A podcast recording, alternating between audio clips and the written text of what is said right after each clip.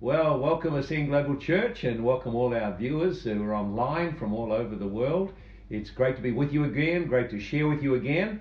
And uh, I've had a lot of feedback from what I shared the other night. I was speaking about the parable of the widow and the unjust judge, and it was uh, particularly around the theme of persevering, prevailing, overcoming prayer, or prayer that breaks through and releases the power of God in this hour, and the necessity of it, particularly in the end times. And uh, so I want to pick that up today, and I want to pick up another passage from the Bible, and uh, it's also related to the end times. And, I, and the reason I'm sharing about things related to the end times is because we're aware of a global shaking, we're aware of a global upheaval, and all of these are, are preliminary indications of the end of the age. So uh, I want to read to you from uh, the parable of the, uh, the, the ten virgins, or the wise and the foolish virgins. And uh, the theme or the, the message is on the need for intimacy with Jesus. The need for intimacy with Jesus. So let's go to the parable. If you've got a Bible, follow me, follow along with me. Matthew 25, verse 1. Now the kingdom of heaven shall be likened to ten virgins who took their lamps and went out to meet the groom. Now five of them were wise and five of them were foolish. And those who were foolish took their lamps, but they had no oil with them. And those who were wise took oil in their vessels with their lamps. And while the bridegroom was delayed, they all slumbered and slept. And then behold, at midnight, or a, a cry was heard, Behold, the bridegroom comes, go out to meet him. And all of those virgins rose, trimmed their lamps, and the foolish said to the wise, Give us some of your oil, our lamps are going out. And the wise answered, saying, No, lest it should not be enough for us and for you, but go rather to those who sell and buy for yourselves. And while they went to buy, the bridegroom came, and those who were ready went in with him to the wedding, and then the door was shut. And afterwards the virgins came also, saying, uh, Lord, Lord, open to us. And he answered and said, Assuredly I say to you, I do not know you. And then Jesus applies the teaching Watch therefore, for you know neither the day nor the hour when the Son of Man is coming. So, with all of these parables, you need to look at the context. The context is the setting in which uh, the, the teaching is given. And uh, when we look into this, there are two parts to the context and the setting that you need to understand. The first part is the nature of the Hebrew wedding, and the second is the actual context of Jesus' teaching that uh, he was giving at that time. So, firstly, just the a little background on the Hebrew wedding, because without the understanding of the Hebrew wedding, this won't see, uh, won't have the same significance. So, the Hebrew wedding had uh, three distinct parts to it, at least. And uh, the first was the marriage contract, and the marriage contract was signed by the bride's parents and the groom, and he paid a dowry, and then officially the bride was betrothed. Okay, then the uh, the then the, the, the groom would uh, go away to prepare a dwelling for the bride. Then finally the the groom would arrive. So there was the, the hour, they didn't know quite the hour when it would happen. They, they knew about the day when it was going to happen. And uh, anyway, the groom would arrive. And so the groom and his friends would arrive at night and they'd be carrying torches, so there'd be a torch parade through the streets. And uh, then uh, even though the bride didn't know when he, exact hour he's coming, she had to be ready at a moment's notice to meet with the bride. And then the final part was the marriage supper. The bride accompanied the groom and all the party, and they went back to the groom's house, and then uh, which was the father's house, and a room had been built there for her. And uh, then they had the wedding supper, the wedding celebrations. Now notice three phases. And uh, so we see, if you understand that, you'll understand what's happening in the story. In the the story about the uh, about the five wise and five foolish virgins, all are betrothed, all are waiting, and they're in that period waiting for the groom to arrive and to take them to the marriage feast. Okay, now let's have a look. Uh, and then the marriage supper, of course, is referred to uh, in the Bible in Revelations chapter 19. So it's almost at the end uh, of the Bible. In Revelations 19 and verse 6, he said, I heard as it were the voice of a great multitude as the sound of many waters and a sound of a mighty thundering, saying, Hallelujah, the Lord God omnipotent reigns. Let us be glad and rejoice and give honor to him for the marriage of the Lamb has come, and his wife has made herself ready. And to her was granted that she should be arrayed in fine linen, clean and white, and, and so on. Okay, so there it is. The Bible describes then the great triumph, uh, uh, the, the great event, or the greatest event in history, the coming marriage supper of the Lamb. So now the second aspect of the context then is the uh, teaching of Jesus. And uh, notice at, at the beginning of this, he says, Then, then shall the kingdom of heaven be like uh, the, the, the five wise and five foolish vintage. So then, then refers to the end of the age and the coming of the Lord. And uh, in Matthew 24 and 25, it's just one continuous teaching. And what triggered this teaching was disciples of Jesus came to him in Matthew 24, verse 3. As he sat on the Mount of Olives, the disciples came to him privately, saying, Tell us when these things will be, and what will be the sign of your coming and the end of the age. So this is, Tell us when these things will be. He's just talked about the destruction of the temple.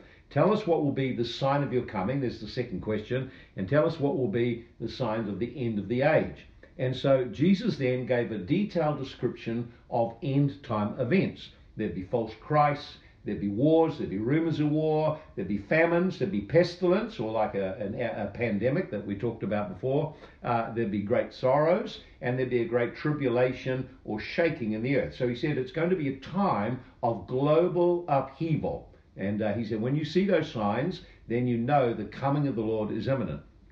And then uh, in the Matthew 24, 25, he reveals something about himself. He reveals in Matthew 25 the uh, the parable of the virgins. He reveals he is the bridegroom who loves his bride, betrothed to the bride, is wanting intimacy with his bride. Then uh, further down in Matthew 25, he talks then about the servants with the that's the parable of the talents. Some given uh, some given ten, some five, some uh, some five, two, and one talent. He talks about the talents, and he comes there as the king, returning in great power and looking to reward uh, those who have served him faithfully. And uh, so we see then finally in the final uh, picture, you see him in Matthew 25, and he's the judge, and he's coming to separate things which violate love from the things which enhance or, or, or are full of the love of God. And so, so he comes in and reveals himself as the bridegroom, as the king, as the judge. It's the same person, different ways he functions and different operations in the end time. All of them he operates in, and we need to understand all of them. You can't just understand uh, or, or, or embrace one aspect of Jesus, you need to embrace all of the aspects. He is our bridegroom desiring intimacy and purity. He is our coming king with all power who has entrusted to us talents. He is the judge of all the earth who will call everyone before him to give account for their life and their actions. Amen. Okay, then. So let's just move on now. So we're going to go back into the story now of the uh, virgins and start to flow through the story. And I want to open up a few things about this. So uh, first of all, the question we want to ask is, who are the virgins? We need to know who they are. Now, how you answer that question has a big bearing on how you'll see your responsibility to pre- to to prepare. So uh, it says there were five wise and five foolish virgins. So some people take the view that these were believers and unbelievers, but that cannot be true, as I'll show you in just a moment. You have to see that the five wise virgins and the five foolish virgins are both sets or groups of people. They all have this in common. They are all connected to Jesus Christ. They're all betrothed to Jesus Christ. They're all in a place of waiting for his coming. Now, that's not going to be true of unbelievers. So, uh, so you notice here the, the, the, the impact of how they respond and prepare. Some are included because they were ready, some are excluded because they've not prepared. So the question then, as you look at this, is which in which group do you live? Which group are you a part of? Either the five wise, one of the five wise, or one of the five foolish. Now, number five just speaks uh, of the grace God's grace available for each group. Uh, but one group took that grace and applied it, the other group didn't. Uh, but it's the group of virgins. Okay, now let's have a look then, and I want to show you how all of the groups, all both groups represent believers. They represent people who have come to a saving faith in Jesus Christ. Let me give you several reasons why this is so, and then we'll go and have a look particularly at the difference between them. Okay, then, so here's the first reason: is Paul called believers virgins. In 2 Corinthians 11, verse 2, he said, I am jealous for you with a godly jealousy. I have betrothed you to one husband, that I may present you as a chaste virgin to Christ. So notice he's using as the uh, he's using the language of the the the, the Jewish marriage uh, process. And he's the friend of the groom, and it says he's uh, I'm jealous for you with a godly jealousy. I have betrothed you to one husband. In other words, he's saying as a believer, you are in covenant with Jesus Christ. That means you are betrothed to him. You are in a marriage, covenant marriage relationship. We're waiting for its consummation, which will be the end of the age, the coming of the Lord, and the marriage supper of the Lamb. And uh, so he says then, he says, I'm afraid, even as the serpent beguiled Eve from his cunning, your minds may be corrupted away from the simplicity of pure devotion or a deep love and intimate relationship with Jesus Christ. So when we're born again, we become covenant believers. We're in covenant with Jesus Christ. We remember and celebrate that every time we have a communion service, that we are in covenant with Jesus Christ. That means we are his bride waiting for his coming and in preparation. And uh, Paul expresses a great concern in that passage that we will be seduced away from just the simplicity of a deep devotion and intimate relationship with Jesus in the same way Eve was seduced away by the devil. And how did he do that? He just offered her a substitute. He offered her an alternative, a life that wasn't centered around what God said and God's requirement for her. Uh, and uh, so, so second thing is the oil. You notice that both groups of uh, virgins have oil, and this is the key issue. That's, that's going to be the focus of this parable. So both of them has, have oil. Now, oil in the Bible, as you're well aware, oil is symbolic of the Holy Spirit the life of the Holy Spirit, the power of the Holy Spirit, the presence of the Holy Spirit. Let me read a verse for you. In Hebrews 1, verse 9, in speaking of Jesus, it says, Now you have loved righteousness and hated lawlessness or iniquity. Now notice Jesus has lived a certain life. It's a life of loving what is right and hating iniquity. That's independence, lawlessness, without being under any form of authority, going your own way, just doing your own thing. He says he loved righteousness, hated iniquity. Therefore, because of this, God has anointed him. Notice there's a trade has taken place. He's committed to a life of loving righteousness and hating iniquity. In other words, he's chosen a certain kind of lifestyle, and in exchange, God has anointed him with the oil of gladness more than your companions. Now, notice more than the others, or more than his companions, mean that there are levels of being anointed, there are levels of having a measure or flow of the Holy Spirit, and we can have more, but there is a price to pay for that. Jesus was anointed above his companions. Why? There was something he'd done to prepare himself in order that this could take place. Okay? All right then. So now let's have a look at the, the, the other thing that indicates these are believers, and that is the groom. And uh, the wise and the foolish virgins are both waiting for the groom. They know the groom is coming. They're looking forward to the groom. And uh, but unbelievers would have no interest in that at all. They don't know about the second coming of the Lord. They have no idea Jesus is a bridegroom. They have no idea because they're not in that kind of relationship. So there's no way that they would be waiting and anticipating for his return. So uh, you notice then, uh, also it says that there are 10 virgins altogether, and in the Bible, 10 has the significance of being the completion, the fullness of whatever's being addressed. So 10 commandments is the fullness of the law. You know, the 10 plagues on Egypt, the fullness of God's judgment on Egypt, and so on. So we see there, uh, uh and this is the first thing I really want you to get a hold of when we're looking at the five wise and five foolish virgins, we're looking at believers. And clearly, the end or the outcome of their walk is quite different based on what they did. And there are many, many passages in Scripture that bring out the same truth in different forms. In the coming kingdom of the Lord, in the coming millennial kingdom, we will not have equal standing. We will not have equal relationship or intimacy with Jesus. We will not carry equal authority. We will not have equal service. There are ranks and there are order in the kingdom of God currently, and in the coming millennial king, kingdom, there'll be some believers who access and enter what God has planned for us. There's some who will be excluded. Not excluded because God didn't want us, but excluded because we failed to take heed to Jesus' words and to prepare ourselves. Notice what Jesus said in John 14 If you love me, keep my commandments. My Father will love you, and I will love you, will come and manifest ourselves to you. So notice there's a lifestyle of loving Jesus. It's not just about the worship, it's the lifestyle of surrender to Him and to His purpose in our life. And that's what's at stake here. And uh, so let's go on then. So now uh, the next thing I'll look at then is the uh, we looked at the virgins and understand that they're all believers. Now I want to look at the necessity to have oil in your lamp. The necessity for oil in your lamp. So the first thing there is obviously the wise virgin's lamp they were they were shining brightly. Matthew 25 verse 4. The wise took oils in the, the vessels with their lamps. So you notice there that the wise had oil, the lamps were shining brightly. So uh, the lamp that they refer to is a torch and a torch had a flame that gave off light and heat and so on. And the lamp was uh, was fed by a small container that had the oil. It was all part of one thing. And so the small container of oil uh, lit up or fed the wick and then the flame. So the light that came off was fed by the oil within the lamp.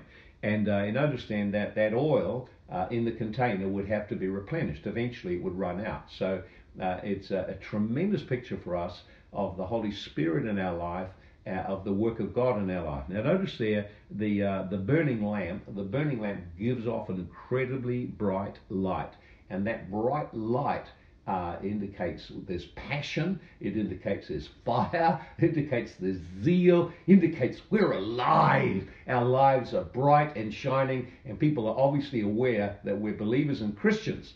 And uh, and uh, the light that they give off. It reflects their passion, it's, uh, it, it's their service, it's the works they do for the Lord. And we'll come to that a little bit later. Uh, notice what Jesus said uh, in Matthew 20, in Matthew 5. He said, Let your light so shine before all men that they may see your good works. So the lamp represents our life giving off a light uh, which is seen by men. It refers to the external things. Notice there, the second thing there was a uh, was the importance of the uh, of the oil. And notice here in this that the both the wise and the foolish virgins have got the oil. The oil is the picture of the life-giving spirit, and uh, both of them have lamps, and both of them are waiting for the groom. Now let's have a look further now at the importance of the oil. Now the difference between the wise virgins and the foolish virgins was what the wise virgins willing to pay a price to have oil. They paid a price to engage with God so their lives were full of oil, full of the anointing of the life of the fire of the Holy Ghost. And uh, that's the key, the key, the key passage there in verse 8. The foolish said to the wise, Give us some of your oil, our lamps are going out. So the wise virgins, the Bible says, were ready for his coming and had a supply of oil. The foolish ones had no supply of oil and were not ready. Notice what makes you ready the supply of oil. And uh, so everyone needs a regular supply of oil. We all need to be filled with the Holy Spirit daily. We need to have a prayer life, an intimate life with God that refuels our inner life, keeps us alive. Now, and then the, the next thing about the oil is this, and that is that the oil of the Holy Spirit has impact on our life. So with the lamp, the oil is need for the light to flow out, the light to uh, no no oil, no light. But in the same in our life, we need the life of the Holy Spirit. And the Holy Spirit does a number of things in us. He tenderizes our heart and our life. He makes us soft when we face pressures in life. It's very easy to become hardened and lose your love for the Lord, lose your intimacy for the Lord. So the Holy Spirit, again, as we encounter Him, softens our heart, keeps us soft, and keeps us in an open state and hungry for Jesus Christ. The, the another work of the Holy Spirit is to reveal the broken areas in our heart why is that? Because the broken areas are the places where we keep isolated. They're the places where no one knows us. And they're the places that God wants to access so we can be healed and made whole. So if we're not whole, there's whole parts of our life that are not known. So intimacy with the Lord is a progressive thing and it includes not just the softening and tenderizing of our heart, but also the uncovering of the places of brokenness and healing so that I can uh, open my life without fear now for a greater level of relationship and intimacy with the Lord. And uh, so um, the, the Holy Spirit uh, also uh, exposes our motives. He, he shows us the places in our life where our motivations are not good, where there's uh, selfishness in the motivation. And uh, that's why it says the, the virgins had to trim the wick In other words, the wick would get dirty and then the flame would burn dirty, and that pictures a believer and they've got uh, impure motivation. So, yes, there's light coming out, but the light is mixed with a bit of smoke of self centeredness, of self gain, self importance, all those kind of things. You, we've all seen that. So, so the Holy Spirit works to help us with the process of trimming the wick so the life of God flows and the love of God flows out of our heart by the Holy Ghost. And uh, another thing that the Holy Spirit does is He constantly brings revelation of Jesus. He reveals who the bridegroom is, the aspects of his character and nature, and in doing that causes hunger to grow in our heart. So every encounter you have with the Holy Spirit opens up the way for hunger to deepen and to grow uh, and a passion for the Lord. So you, you, see so many Christians and there's no hunger. They're very passive. They may come to services, may live just like a, a, a good life, but that's not a passionate, on fire, loving God, uh, excited about Him that only the Holy Spirit can bring to us. And so the Holy Spirit also uh, creates the energy or fire that, that causes us to be passionate for the Lord, passionate to serve Him. So anyway, let's move on with the oil. So we see what the oil is now. Now let's have a look at the cost of the oil. There is a cost to the oil. That's the whole key in this passage. Some had oil, some did not. Some paid a price, some would not. So let's talk about the cost. Now notice the first thing is the foolish virgins realized their mistake. They weren't evil people. They were just entangled with the affairs of life. They were weighed down with cares and troubles and struggles and various other things of life. And uh, but and what they did was they neglected they neglected. Their failure was one of neglect. Neglect to develop intimacy with the Lord. And uh, they failed to ensure that they had a supply of oil, a supply of the Holy Spirit that comes out of being in the presence of the Lord in worship and prayer and so on. And so notice in Matthew 25 8, the foolish said to the wise, Give us some of your oil, because our lamps are going out. Notice their statement, Give us some of your oil. So they're aware of their condition. So in the end time, people, uh, just before the coming of the Lord, people will be aware of their condition. And uh, notice there, they wanted others to give to them. So it seems a reasonable thing. Well, you've got believe, well, give me some. The answer is no.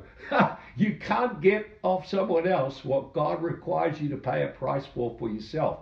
Now, church is addicted. Christians are addicted to getting their needs met off someone else. And it's great that there are anointed ministers and teachers that can bring the Word of God to us, but we must access the supply of the Spirit for ourselves. There's something you've got to do.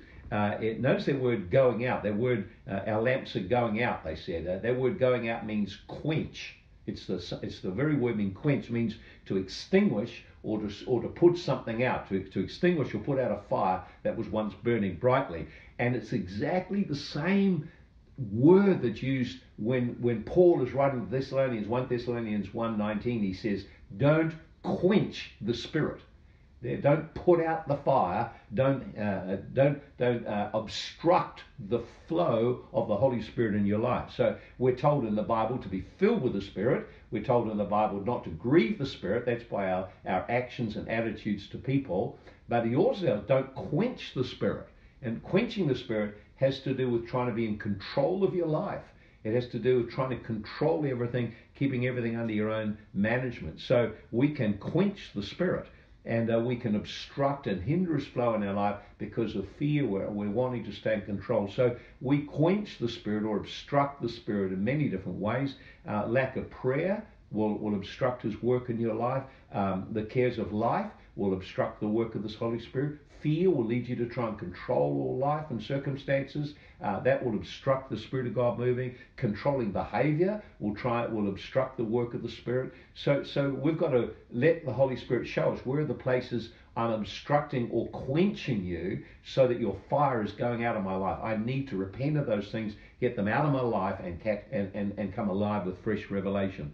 So uh, we need to place honor and value on the Holy Spirit. He's the source of the oil. Notice what they also said was that no, no, no, you've got to buy for yourself. You've got to buy for yourself. And uh, it seems a little harsh that you can't, they're not going to give to you. We're addicted to someone giving us with nothing, no, no, no cost. But that, as I'll show you in a moment, the kingdom does not operate like that. See, so so even though salvation is free for us, it cost Jesus his life. So you have something free but someone purchased it by paying a price. So all of the kingdom will operate like that. And you need to understand that. It operates on a principle of trading. People often don't understand that. They sort of think, well, everything's just going to come to me free and without effort. And uh, it becomes a distorted view of grace. Notice what he says buy for yourselves. So you can't borrow off someone else the source of life they have. You can't borrow off someone their anointing. You can't borrow off people what they paid a price to get. You can receive a touch of it, but it won't abide or last. You have to gather your own. Every Israeli had to, every Hebrew, every Jew had to, to gather the manna daily. We've got to go and get the oil daily as well. Okay, then. So, so he says, go and buy for yourselves. Now, what does buy mean? The, the word buy, it refers to an exchange. It means to purchase something by exchanging it for something else of value. So, if we want to buy something or purchase something, we have to go to the market and we have to exchange. We exchange time, we exchange our labor, we exchange our services, we exchange something valuable, we exchange money, and in return, we receive what we're looking for. So, what he's saying then, go to those who sell and buy your own. He's saying you need to pay a price to have the anointing and flow and life of the Holy Spirit, and that price, uh, as we'll see, is has to be paid by every person. You have to pay it everything in the kingdom has got a price tag to it. Let me, let me just show you a few. I can't go into this, but I'll, I'll show you some basics of what you need to do. But let, let, me get, notice in, in Matthew, for example, Matthew 18, verse 4 whoever humbles himself like this child is greatest in the kingdom of heaven. Now, notice in the kingdom of heaven, there's greatest, greater, great, and then there's those who's least. So, how do I get to be greatest in the kingdom? He says, if you humble yourself. So, notice Humility then is the price of greatness in the kingdom. God acknowledges the greatness, we must work on the humility part. Okay, uh, you want to be great in the kingdom? Then serve. Humility, humble person serves. So you notice that humility then obtains for us something from the kingdom of, of heaven. Okay, I'll give you another example. In uh, Hebrews 11:6, without faith it's impossible to please God, for he that comes to God must believe that he is. Now notice this, He's a rewarder of those who diligently seek Him. So notice, reward, something of value in the kingdom of heaven, comes by a price, diligent seeking. This is how the kingdom of heaven works. There's always an exchange. There's always like an altar, a place of sacrifice, and then a fire that comes. And you see that all through the Bible. There was a, like, for example, David. Uh, they offered him a cheap way. They said, Listen, I'll give you the land, I'll give you everything you need uh, to build the altar to the Lord. And he said, No, I'll not offer anything to God which cost me nothing. I'll pay the full price. Because he understood that in order that this is a spiritual transaction to receive the miracle he's looking for, there has to be an engagement of paying a price. And this is something that so many people don't want to do.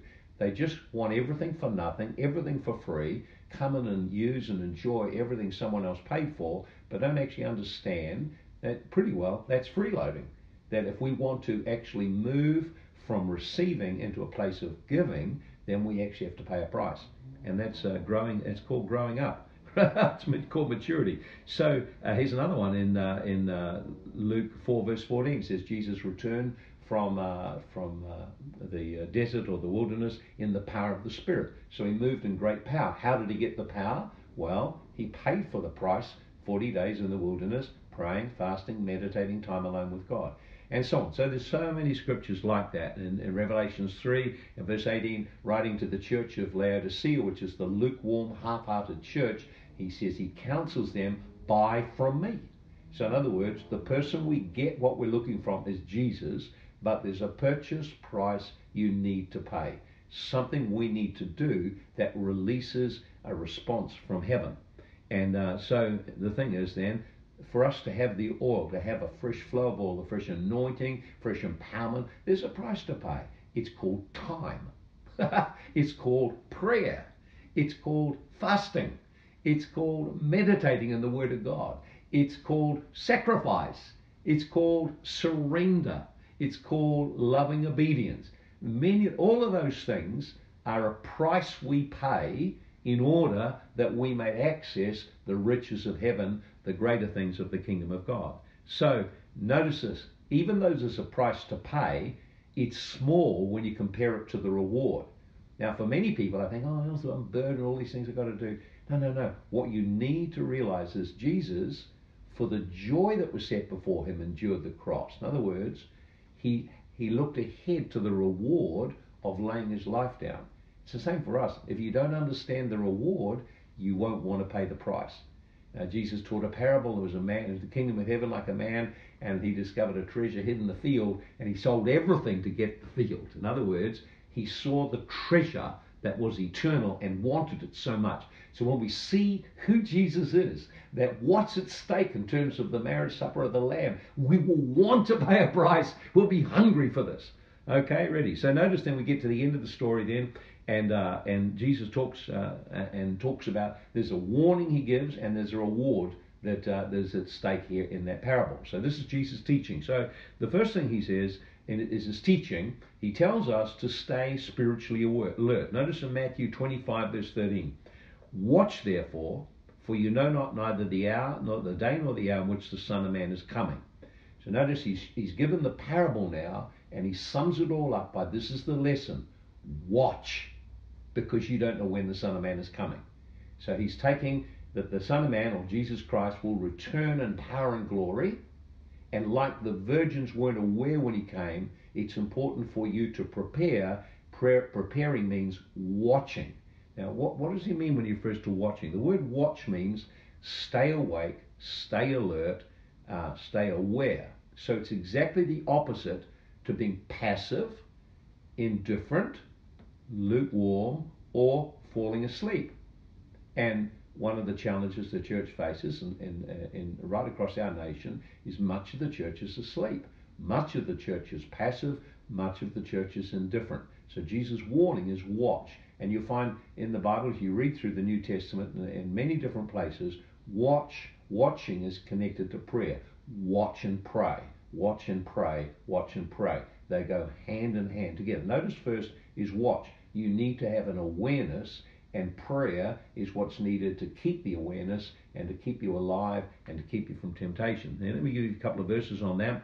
Uh, in Matthew 26, verse 41, watch and pray lest you enter temptation. Uh, for the spirit is willing, the flesh is weak. And understand he says that watching and praying will help you recognize coming temptation, overcome it. In Mark uh, 13, verse 35, Watch therefore, for you don't know when the master of the house is coming, in the evening, the midnight, the crowing of the rooster, or the morning, lest coming suddenly he finds you sleeping. Now he's talking to his own disciples. Lest he coming, he finds you sleeping. Sleeping means you're not participating actively in anything going on. You've just withdrawn and shut down, you're in your own world. And then he says, What I say to you, I say to all, watch. In other words, he applies this teaching to all believers. All believers, Jesus commands you, watch, watch, watch and pray, watch and pray, watch and pray. Stay alive, stay vigilant, stay filled with the Holy Ghost, stay passionate. Don't let your light be tapped away. See? So watch and pray. So watch and pray. Everyone needs uh, daily. We need to be filled, become fresh, encounter with the Holy Spirit when we have when we are filled with the Holy Spirit, when we engage with the Holy Spirit, then a number of things happen. Uh, it deepens it here, deepens our intimacy. He reveals more of Jesus to us. We become freshly filled. There's a life, there's a flow, there's a vitality, there's a life inside us. Uh, we um, recognize and become empowered to overcome temptation. We know we can see what's happening. We're sensitive and aware and alert. Uh, we can overcome impassivity and spiritual indifference. We can, we maintain our, our vigilance in life. And uh, we, we, we are also empowered by the Holy Spirit to endure hardness, difficulties that comes from following the Lord. So, so Jesus warns us, stay alive, stay alert, stay awake, pray, keep yourself filled with the Holy Ghost, and be alive. You know, it's an interesting thing. Uh, Jesus spoke in Matthew, uh, Matthew chapter five, and he, he talked then, uh, and he said, he said, "You are a light," and he said, "You are a light." and uh, in a, a, city that's that's that's on a, that's can be seen by all men. He said, So let your light shine before men that they may see your good works and glorify God. So the shining of your light is the overflow of God empowered activities and works of a supernatural empowerment in nature. They can be seen, and it's obvious that God is in them. So he's talking about the supernatural. He's talking about your life overflowing with the Spirit of God. Speaking of John the Baptist, he said he was a bright and a shining light. God wants you to be a bright, shining light. To be a bright, shining light, you've got to have the life, the flow of the Holy Ghost. And here's the deal there is a reward for a lifestyle like that, there is a cost for a lifestyle that's not like that. Let's just finish with this, uh, with, the, uh, with the reward at stake. In Matthew 25, verse 10, while they went to buy, the groom came, and those who were ready went in with him to the wedding, and the door was shut. Afterwards, the other virgins came also, saying, Lord, Lord, open to us. He answered and said to them, Assuredly I say to you, I do not know you. Now, notice those who were ready. That word means to be prepared in anticipation. They've, they've gained the oil, they've made all the necessary preparations. And it says they went into the wedding feast, and then the door is shut. So the door shut means the opportunity to enter that feast was temporary. The opportunity had, was connected to being alert and alive and awake when the groom came and being prepared and ready. And notice then the door was shut. Uh, then he spoke to the foolish virgin. He said, I did not know you. I did not know you. He said, I do not know you. And that word do not know, or the word know, it, it's a word meaning a knowledge that's gained over a long period of time. It's a knowledge acquired through an ongoing, lasting relationship. So the foolish virgins failed to anticipate the coming, they failed to pay the price, they failed to be intimate with Jesus, and the failure to be intimate then cost them, they were excluded from the wedding feast. See, that failure to pay the price means a failure to place value on Him and what He's prepared for you. Now, you know, for any person, if you fail to acknowledge or honor the cost or sacrifice they've paid to prepare something for you and you treat it lightly, you're not going to be asked back again. And uh, so the wise virgins are those who are ready. They have prepared themselves and they went into the feast. Let's just read then uh, in in the final passage in uh, in Revelations uh, 19 because this is the highlight of the the book of Revelation. Most people look at the book of Revelation, they're thinking of beasts and so on, and end time, all kinds of horrors and things, but it's actually the revelation of Jesus Christ. Look at this. It said, I heard, as in Revelation 19.6, I heard as it were the voice of a great multitude, the sound of many waters, the sound of mighty thunderings. This is a great company of people. Hallelujah, the Lord God all powerful, omnipotent reigns. So this is what. So in other words, Jesus has come as the bridegroom. He's come as the king to reign in the earth and to upheave the earth and change the earth. And notice what else it says. Let us be glad and rejoice and give honor to him. For the marriage of the Lamb has come, and his wife, his bride, has made herself ready. Notice the marriage supper of the Lamb, the great marriage supper, a great celebration, time of intimacy, a time of rejoicing, a time of eating and drinking in the kingdom of heaven, a time of intimate uh, pleasure with Jesus Christ. He says it's come, and for her was arrayed that she would be, uh, uh, it was granted she would be arrayed in fine linen, clean and white. For thy fine linen is the righteous acts of the saints. And he said, Right, blessed are those who are called to the marriage supper of the Lamb. And he said, These are the true sayings of God. This is what God has prepared for us an amazing wedding feast, a wedding celebration, a time of rejoicing, a time of intimacy with Jesus. But it's more than that, too, because those who are with him in that also come with him to conquer the earth or to establish the reign of Christ. Notice what it says there. It goes on, having talked about Jesus being the bridegroom, being worshipped as the Lamb, the Lord God Almighty that reigns. It, it then honors him. He's the groom, and we're the bride, and we're now in the marriage feast celebrating. Then it goes on to bring another picture. Now I saw heaven opened, and behold, a white horse. And he who sat on him was called faithful and true, and in righteousness he judges and makes war. So that's now a king and a judge. And then it says here, his eyes were like a flame of fire. On his head were many crowns. He had a name written that no man knew himself. His clothes were the robe dipped in blood, and his name was called the Word of God. This is Jesus. And the armies of heaven, and the armies of heaven, clothed in fine linen, clean and white, followed him. Now notice, First, there's the marriage supper of the Lamb, the celebration, the intimacy, the rejoicing. All our labors have been worthwhile. Our sacrifices have been worthwhile. The price we paid has been worthwhile. The cost, the, the difficulties, the persecutions, the hardships, the offenses, the setbacks, all of it's worthwhile in the sight of Him. All of those things become nothing. They seem little compared to the joy of being with Him. And then comes the millennial advancement of his kingdom, and those who are with him arrayed in, in, in fine linen, clean and white. That's exactly what the bride was dressed in. So, what a challenge for us. So, I want to just throw this challenge out. You go back through and read this. Which are you, wise or foolish? I can't answer that for you. Only you can answer that. And actually, in the end, it'll only be Jesus who'll answer that because you'll gain entrance or you'll be excluded. I notice that is the second question. What are you doing currently to deepen your intimacy with Jesus Christ? We have a lot of time on our hands now. Don't say you haven't got the time. The time is there. It's a matter of the condition of the heart. What are you doing to cultivate and deepen your intimacy with Jesus Christ? Uh, then, thirdly, how strong or bright is your light shining? Are you passionate? Are you on fire for the Lord? Are you always glad to share the things of God? Do you have fresh words from God? Are you overflowing with the life of God? Or are you in a place of defeat that needs actually to face this and, and to deal with the root issues? What changes do you need to make? Think about this. This is an end time parable. Those who are ready entered, those who were not ready were excluded.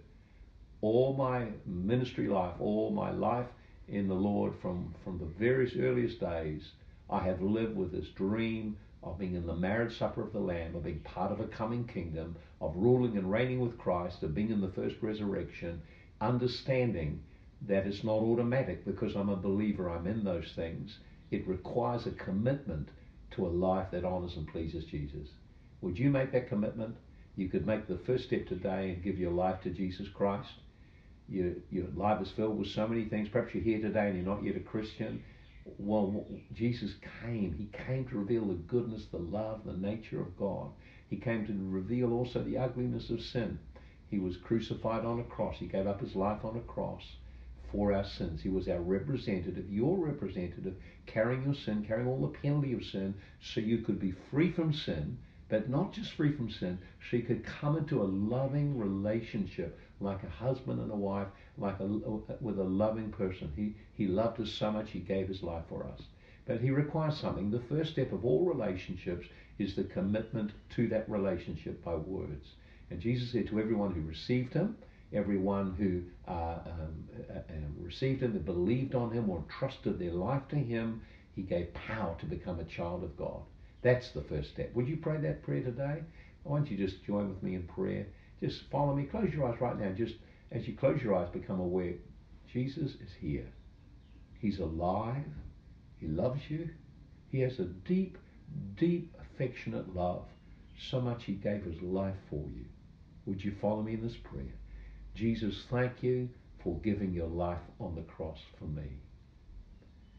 You gave up your life to pay the price for my sins. You rose again from the dead on the third day. Jesus, I confess I'm a sinner. I ask you to forgive my sins, and by faith, I receive you as my Savior. I receive forgiveness of my sins. I receive your Spirit into my heart. I become a burning lamp. I give you my life today, knowing that from this day forward, I'm a child of God and I'm in relationship with you of love and of marriage. Amen. If you're here also watching, just in the light of what I've shared, there's an urgency in this hour that you engage with Jesus Christ, that you build your prayer life, that you engage in deep intimacy, and you allow Him to work in your heart and life. Don't just get busy with works let God access your heart and life so there's a fire of intimacy burning inside. And the works flow out of passion and love, and they flow out of a desire to honor Him. God bless you. See you again.